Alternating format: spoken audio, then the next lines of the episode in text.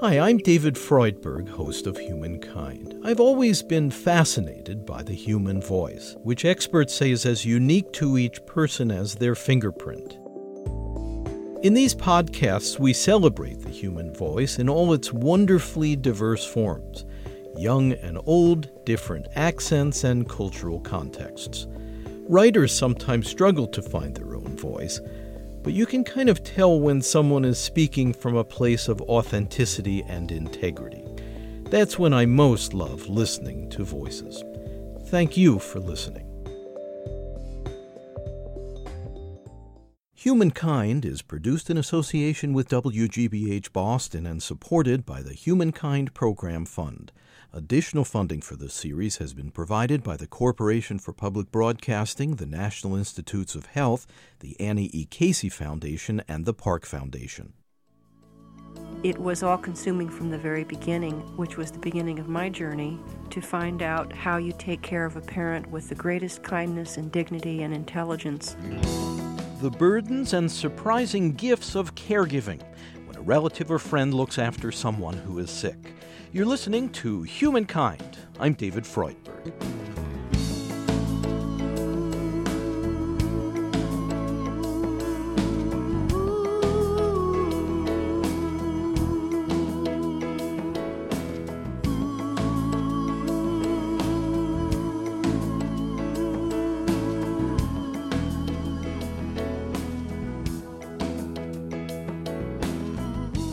It's a reality of the life cycle that hits many of us. An aging parent grows frail and simply can no longer fend for him or herself. In some cases, the infirm person enters a nursing home.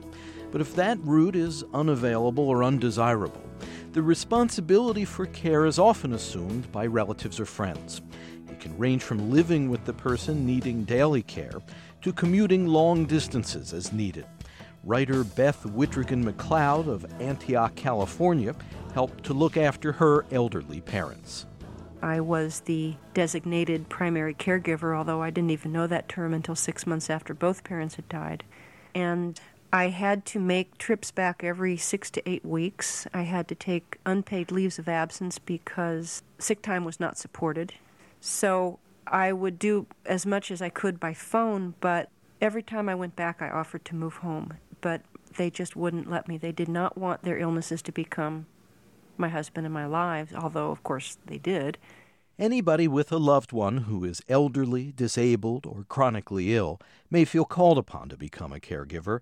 As much as a quarter of the population participates in the care of a loved one, and many caregivers must provide physical assistance for tasks like dressing, bathing, and eating. Caregivers who've been studied often faced a heavy workload, an emotional and sometimes financial drain, and a hidden opportunity to learn something meaningful about life. They coped in many ways. Some people had to burn out before they really realized uh, the truth of that uh, trite but true saying you must take care of yourself to take care of others. Author and public radio journalist Connie Goldman has thought deeply about this process and interviewed many caregivers, including famous ones like former First Lady Rosalynn Carter and Dana Reeve, wife of Christopher Reeve, the paralyzed actor. Their words are presented in Connie Goldman's book, The Gifts of Caregiving Stories of Hardship, Hope, and Healing. She spoke with me recently from Minnesota Public Radio. Caregivers suffer guilt if they don't take care of everything themselves. Uh, caregivers suffer isolation because uh, the world goes on without them and they're not available to get out. Uh, exhaustion, certainly, because people often uh, that need care are uh, up many times during a night and have many demands during the day. So there isn't any respite for a caregiver. Um, Rosalynn Carter and many others, and many of the people I talked with, gave very specific gave specifics in their stories of how they dealt with the realization that they couldn't do it all alone that they needed help, and that as difficult as it was for the person that needed care to accept the care. That's one issue. It was difficult for the caregiver to accept the help that they needed. It's a learning process. And you know, that's what I found that being a caregiver was a could be a very deep and profound experience as far as the personal insights gained, as far as the depth of compassion explored. Um, many people used uh, phrases that I was quite amazed at. They said they've gotten the gifts of caregiving. Uh, they've discovered the rewards in the experience. Those are words you didn't you don't expect to hear from someone who's uh, changing soiled linen, uh, answering uh, the ringing of a bell every 10 minutes, dealing with someone who's uh, desperately ill or incoherent or uh, has really um, suffered uh, a form of dementia that makes it not only difficult to deal with, but tragically sad to be dealing with the loss of that person that they knew. Uh, we're not talking about easy stuff, but you know, um, I guess that practically every experience we have in life can be a, a learning experience, something that we can grow on, and uh, it it continues to amaze me that family caregivers have tell me stories over and over again, not only of the hardships uh, which they detail and uh, you know extensively, and desperately need someone to listen to that, but also when you ask them, what did you personally get out of the experience? What did you learn about yourself? How did your life change afterwards? Uh, amazing stories, amazing stories of uh, change in direction in one's life, of understanding what their true values might be.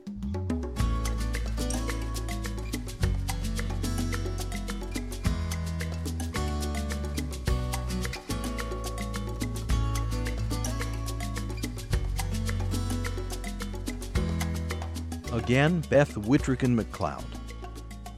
The greatest lesson I think any of us can learn is, is kindness, is true, unconditional, compassionate kindness. And that is really the greatest lesson that every single act of kindness counts.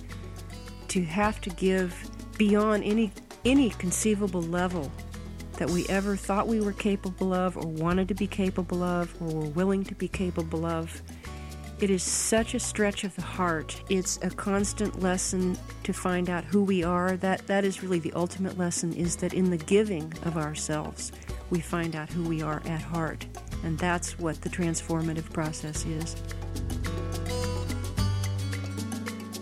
I remember one woman telling me about her um, learning experience from her mother in law who was dying of cancer. And um, was uh, they would go off for short walks together, and the mother-in-law would observe flowers and look at one flower and describe it in detail.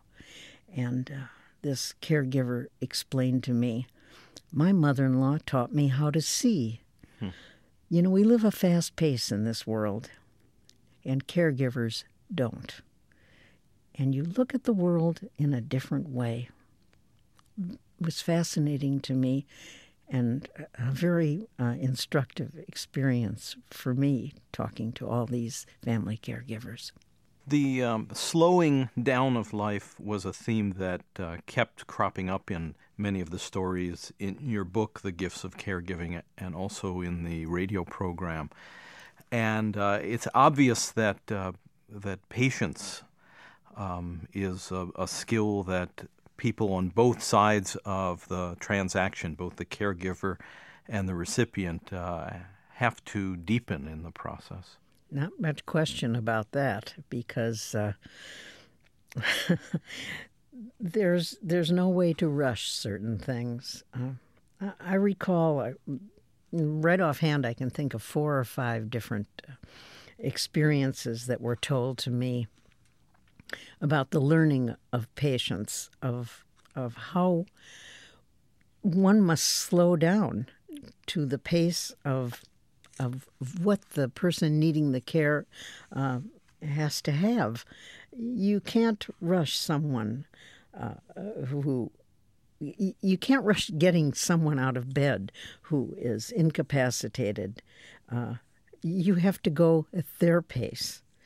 It isn't how we're used to handling things. We're used to overscheduling ourselves.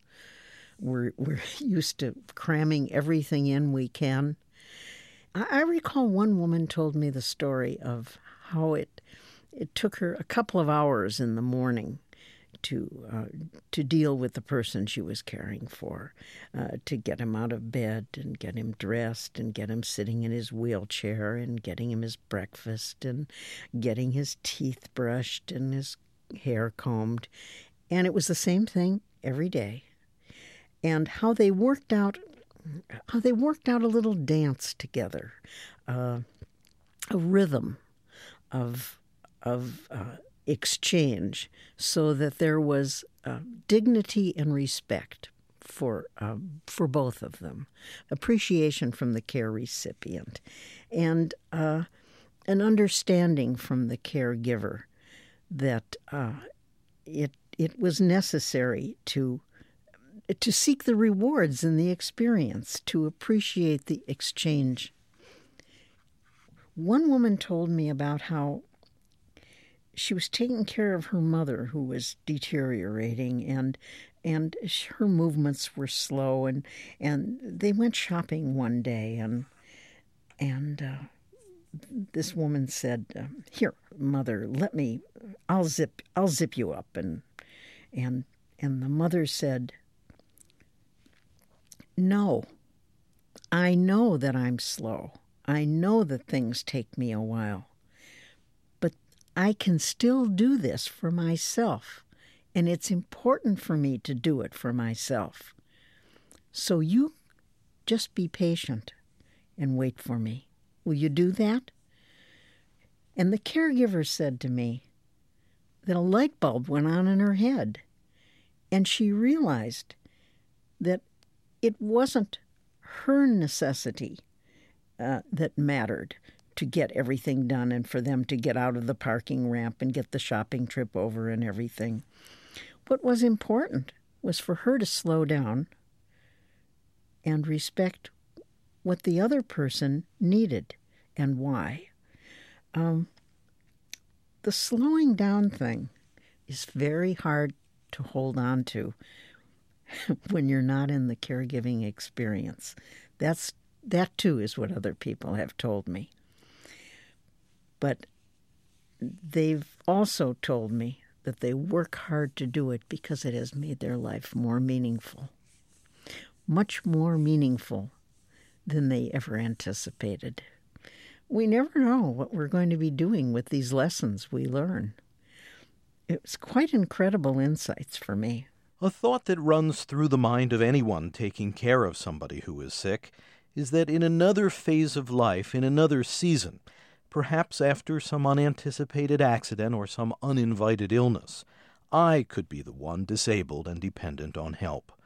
For the caregiver, it's an encounter with one's own human frailty. But it's very difficult for us to truly empathize with the recipient of care. It prompted Herbert Rogers, an engineer working in the Los Angeles area, to write a statement about the years he's looked after his wife Jill, who has Parkinson's disease and other medical conditions. Here's the way it goes um, Imagine yourself sick. Can't. Imagine yourself disabled. Can't. Most of us cannot because we are not. Those who are certainly can. They know what it's like. They know what it's like to wake up in the morning, but they can't get out of bed. They know what it's like to see their clothing hanging in the closet, but they can't put them on. They know what it's like to feel a call of nature, but they can't take themselves to the bathroom. They know what it's like to fall when they try to walk, but they can't protect themselves from being hurt. They know what it's like to drool down their face, but they can't wipe it off without help. They know what it's like to wait and wait and wait. Wait until your caretaker gets you out of bed. Wait until your caretaker dresses you. Wait until your caretaker has time to take you to the bathroom. And then wait till they come back to get you. Continually waiting for someone else because you simply can't do it yourself. Your life is not your own. So ask yourself Dare I get sick? Dare I get disabled? Who will take care of me? How will I pay for care? Who can I trust? Will my friends abandon me? Will I be a burden to my friends and family? Will my family stay by me and help me? How will I deal with the guilt of being a burden to everyone? What will happen to my children, my dreams, my plans, my savings? Will everything I've worked for have to be sold to care for me? Will I be put in some kind of institution if someone will not care for me? Will I have to watch while everything I've worked for dissolves away? Will I have any dignity left when I have another person dress me, feed me, shower me, wipe me? Ask yourself these questions. Dare I get sick? Dare I get disabled? I live with Parkinson's disease, progressively disabling my wife for 19 years, and yet I do not really know how I would handle it if it were me. I can only approximate my answer to these tough questions. Ask my wife. She's a real hero of our family.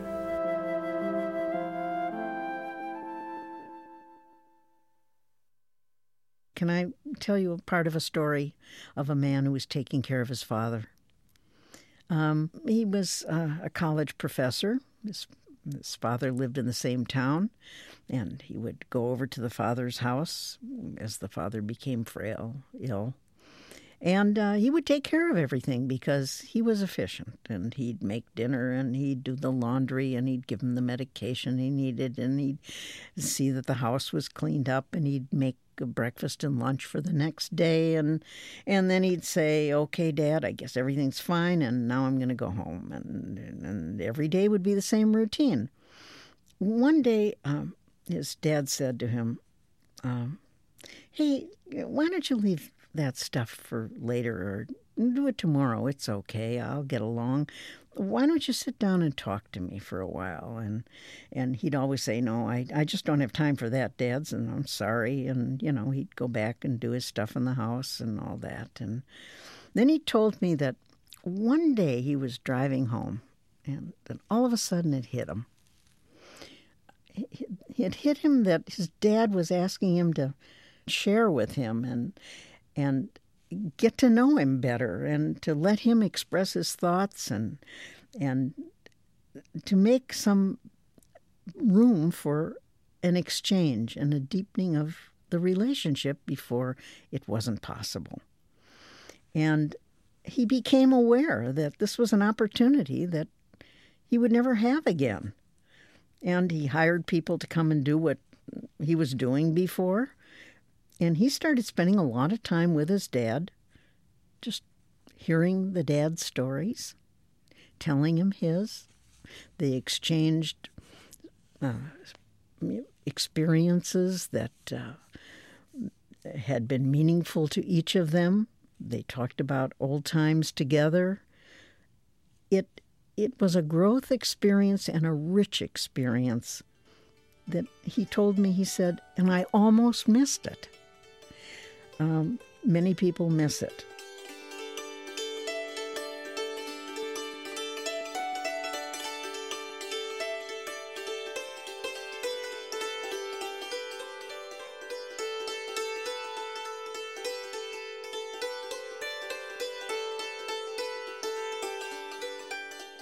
Connie Goldman's inquiry into caregiving arose from her own experience of looking after a family member and from her journalistic work over many years of authoring books and presenting public radio programs on the subject of aging.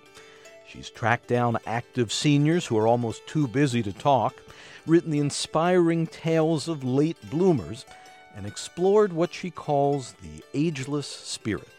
I'm not a gerontologist or a sociologist or a medical person or I, I mean, I'm a I'm a journalist, and so I've always gone out and gotten whatever story it was, and I, I really I observed over 20 years ago that uh, we discounted older people pretty severely in this culture. And all the older people that I was were meeting were teaching me um, something about growing old well. So I thought I'd concentrate on this subject, and I think that in spite of the fact that I haven't had the formal training in the area of aging, uh, because of the hundreds of people that I've interviewed, I've had uh, informal uh, exposures that have really shaped um, how I've aged, uh, and and for the better. And certainly, one of the big things that I've discovered and, and incorporated into my life is that when the outer world shrinks some, the inner world can grow. In aging, does the outer world shrink some? Well, yeah, for many people, it shrinks a lot. Uh, it, it, shrinks a lot because uh, uh, retirement, enforced retirement, uh, leaving their their place of work, um, the kids leave home. Uh, sometimes a person is confined because of of the limitations of illness, the need for medications or treatments or or whatever because of, of physical disabilities. Uh, I don't. Uh, I don't necessarily mean that a person becomes isolated and that the outer world disappears, but the interaction with the outer world changes. And retirement, whatever that is, I mean, the, the changes that come with the later years, uh, as far as uh, one's involvement in the same things that they were involved with earlier, does leave some spaces that many people are frightened of because they think if I'm not out there being productive and active, I'm not worth anything. But the people that have a bit of wisdom will say, what an opportunity. This gives me a chance to explore another part of myself and to find out uh, if there's a deeper, a more a spiritual connection, uh, understand more about who I am and how I connect with the outer world, with the rest of the world, with the rest of the humans in this world. Um, you have to kind of slow down a bit to have these thoughts. Otherwise, you're having them fleetingly while you're driving the car to your next appointment or just before you fall asleep exhausted. That's that's why I explored older people and others doing gardening because that's a form of they considered it a, a form of meditation and exploring what grows on the inside of them when they're growing stuff on the outside. In a sense, being a caregiver forces you to slow down. I mean, sometimes at age 30, because you're taking care of mom who's frail and elderly.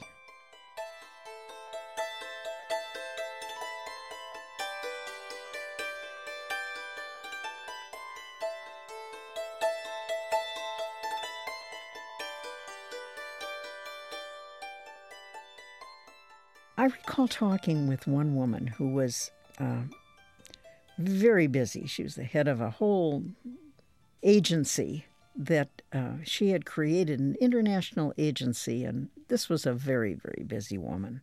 And her sister, who lived in another city, was caring for her mother, their mother. And then the mother's Alzheimer became Alzheimer's uh, disease became unmanageable for the sister.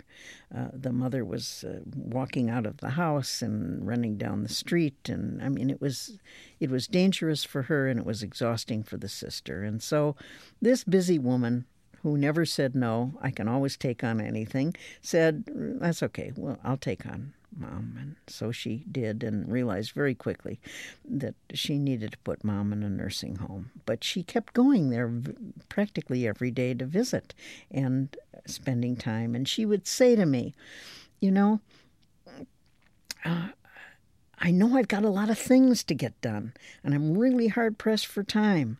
And yet, sometimes I feel I have to go see my mom. So sometimes I go and visit, and I've got this edge, you know, and I'm anxious and, and nervous, and I'm thinking about a million other things. And then she says, You know, I sit a couple of hours with her, and, and I walk out and I say to myself, What was I obsessing about? This was really a nice thing to do for both of us. And she says, and I, I walk away smiling. I have a smile on my face. Connie Goldman calls caregiving for a loved one a gift in disguise. Even though in her own case caring for an ailing mother, she juggled fear, frustration, irritation, indecision, and guilt that perhaps she wasn't doing enough. Many people have said to me, Well, how do I prepare for it? I don't know. I can't answer that because, you know, the need comes unexpected, uninvited. There you are in a situation, and maybe your brother or your sister, for one reason or another, uh, cannot take on or do not uh, the responsibility or do not choose to. Um, mm, maybe uh, the nursing homes or the uh, facilities available are not acceptable to you or your family. Uh, every situation is so different. And then, for whatever reason, you take on the responsibility. Maybe you take it on by taking a leave of absence from your job and become the hands on caregiver. And maybe you do as this woman I've just uh, talked about did uh, put her mother in a nursing home five minutes from where she worked, and so that she could be on call at all times and make a visit daily. But whatever the personal situation is, there you are, you're in it. And in spite of the fact that what many say, that there's hardships and painful decisions and depression and anxiety and uncertainty and exhaustion and I you know I could go on and on. I'm not negating that. It comes with that territory. So you have to be careful and take good enough care of yourself so that it doesn't win the battle because you can learn a lot and you can give a lot. It's really about loving service. Connie Goldman, public radio journalist and author of The Gifts of Caregiving Stories of Hardship, Hope, and Healing.